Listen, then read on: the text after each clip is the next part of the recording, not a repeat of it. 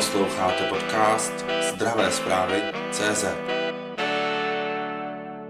Upozorňujete na riziko přesunu eh, protidrogové politiky z úřadu vlády pod ministerstvo zdravotnictví.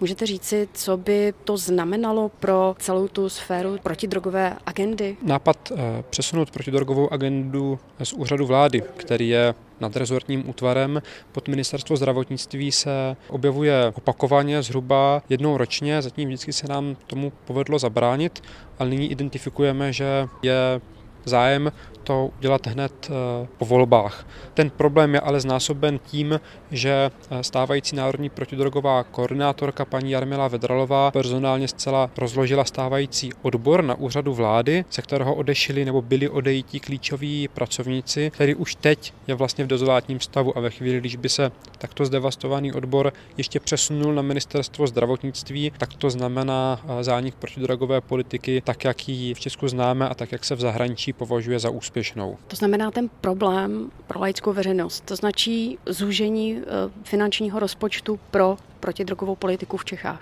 Česká protidrogová politika je vlastně od 90. let eh, v celém světě známa jako ta, která nestaví na represi, která staví na nízkoprahovém přístupu ke klientovi, který není, který ho nechce buzerovat, sankcionovat, který prostě k němu eh, přistupuje způsobem, který ale se nakonec ukazuje, že je efektivní. A na to je založena vlastně velká efektivita české protidrogové politiky a ministerstvo zdravotnictví dlouhodobě s tímto polemizuje nebo to neuznává. Chce jít eh, stylem, který se označuje takzvaně za abstinenční, za jako bezpodmínečný, že člověk je zdravý jenom tehdy, když e, nic neužívá, ale to se jak ve světě, tak u nás prostě dlouhodobě ví, že není ten správný směr u závislosti, že správný směr je poskytovat substituční léčbu, některé ty závislosti držet na nějaké udržitelné e, míře a podobně. Je to samozřejmě složitá věc, ale ten základ je, že tady je od 90. let se ten sektor vyvíjí nějakým směrem. Je velmi profesionalizovaný, velmi odborný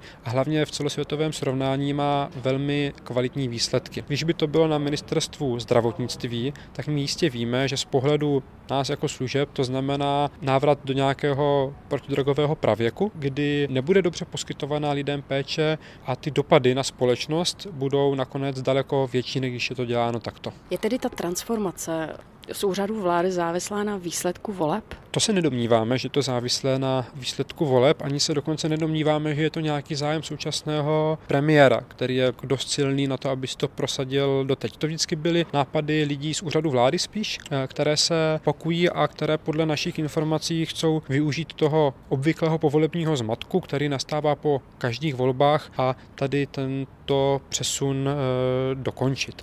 Pro nás ale není nejdůležitější jenom tady varovat před tím přesunem, ale upozornit na to, že ta stávající národní protidrogová koordinátorka Jarmila Vedralová udělala už v tom tolik eh, nepořádku, tolik neplechy, personálně zdevastovala odbor, nikdy vlastně neusilovala o to, aby měli služby dostatek eh, peněz, nikdy s námi jako službami dostatečně nekomunikovala, že jsme dneska vyslovili požadavek, žádost o to, aby tato osoba z tohohle úřadu, z této funkce odešla a bylo vypsáno eh, výběrové řízení tak, aby tam přišel nějaký odborník. Když bylo totiž vypsáno výběrové řízení v roce 2018 na, na ní, tak toho se účastnili dva odborníci z tehdejšího odboru, paní Lucie Kišová a pan eh, Viktor Mravčík, který je jedna z největších světových kapacit vůbec eh, v tom oboru adiktologie, což je věda o závislosti, a paní Jarmila Vedralová, která je kariérní úřednice z ministerstva zdravotnictví, která měla tu výhodu, že měla stranickou legitimaci ČSSD, kterou dočasně jako upozadila, teď má pozastaveno členství, ale na základě žádostí bývalého ministra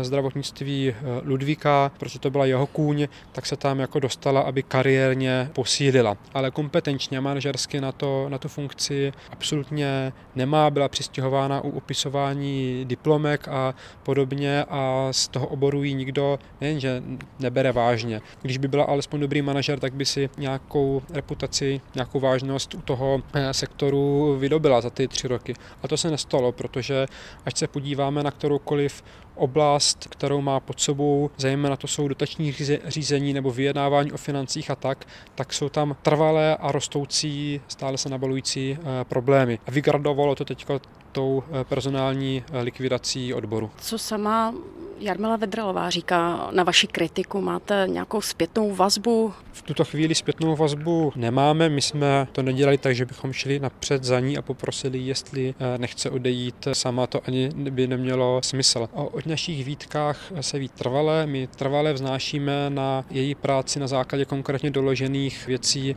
našíme kritiku, bavili jsme se o tom opakovaně s premiérem, se šéfkou úřadu vlády. A teď to prostě dospělo do toho bodu, kdy tam nezůstal personálně kámen na kameni, to znamená, že ten odbor už pod jejím vedením vlastně není schopný vykonávat žádnou ze svých základních činností, proto jsme se rozhodli jako sektor jednotně tady k tomuto kroku ten její odchod eh, požadovat. My na to samozřejmě nemáme žádné páky, je to úřední pozice někde ve struktuře úřadu vlády a je na eh, politickém i úředním eh, vedení úřadu vlády, jak k tomu přistoupí a jak bude chtít, aby ta protidrogová politika byla nadále vykonávána. Nakonec toto je věcí jako politického rozhodnutí, tak jak celá jiná zdravotní nebo sociální politika ve státě. Čili nečekáte, že sama rezignuje národní protidrogová koordinátorka? Nevím ani, jestli to máme čekat eh, nebo ne. Nemáme žádné takové náznaky, že by to chtěla udělat, ale uvidíme, co čas přinese. Na závěr se zeptám, o co všechno přichází národní protidrogová eh, politika odchodem Viktora Mravčíka? Viktor Mravčík zhruba 20 let řídí Národní monitorovací středisko pro drogy a drogové závislosti. Ta jeho základní činnost je, že monitoruje stav ve všech oblastech, ať je to alkohol, tabák, nelegální drogy, různé nové drogy, co se objevují, ví, jaká je ta scéna, má obrovskou publikační činnost a opravdu tomu rozumí na výborné úrovni. Tady ta Česká republika díky jeho osobě ví, co se tady děje, což je úplný základ pro nastavování potom financování i pro řešení třeba nějakých legislativních věcí, kdy se tady před pár lety objevily nějaké nové polské syntetické drogy, tak okamžitě vlastně díky tomu, že ten monitoring dobře probíhá, tak se to vědělo a vědělo se, jak na to má se reagovat. Ta oblast závislosti je hodně odborná věc, hodně, hodně složitá a ten Viktor Mravčík je jedna z osob, co tomu na světě rozumí nejlíp a stát měl vlastně velké štěstí, že takového super odborníka měl u sebe, tím pádem se tady dlouhodobě nevymklo z ruky, aby se mezi, mezi uživateli, mezi injekčními uživateli začaly šířit různé nebezpečné nemoci. Nepropukly tady žádné takové epidemie a je to proto, že je to dobře eh, sledováno. Mimo to má obrovskou reputaci tento člověk v zahraničí i mezi tím sektorem byly dlouhodobě dobré vztahy a vlastně to dobře u nás fungovalo a o tohle se jeho ztrátou zcela jistě přijde. Sledujte zdravé zprávy CZ.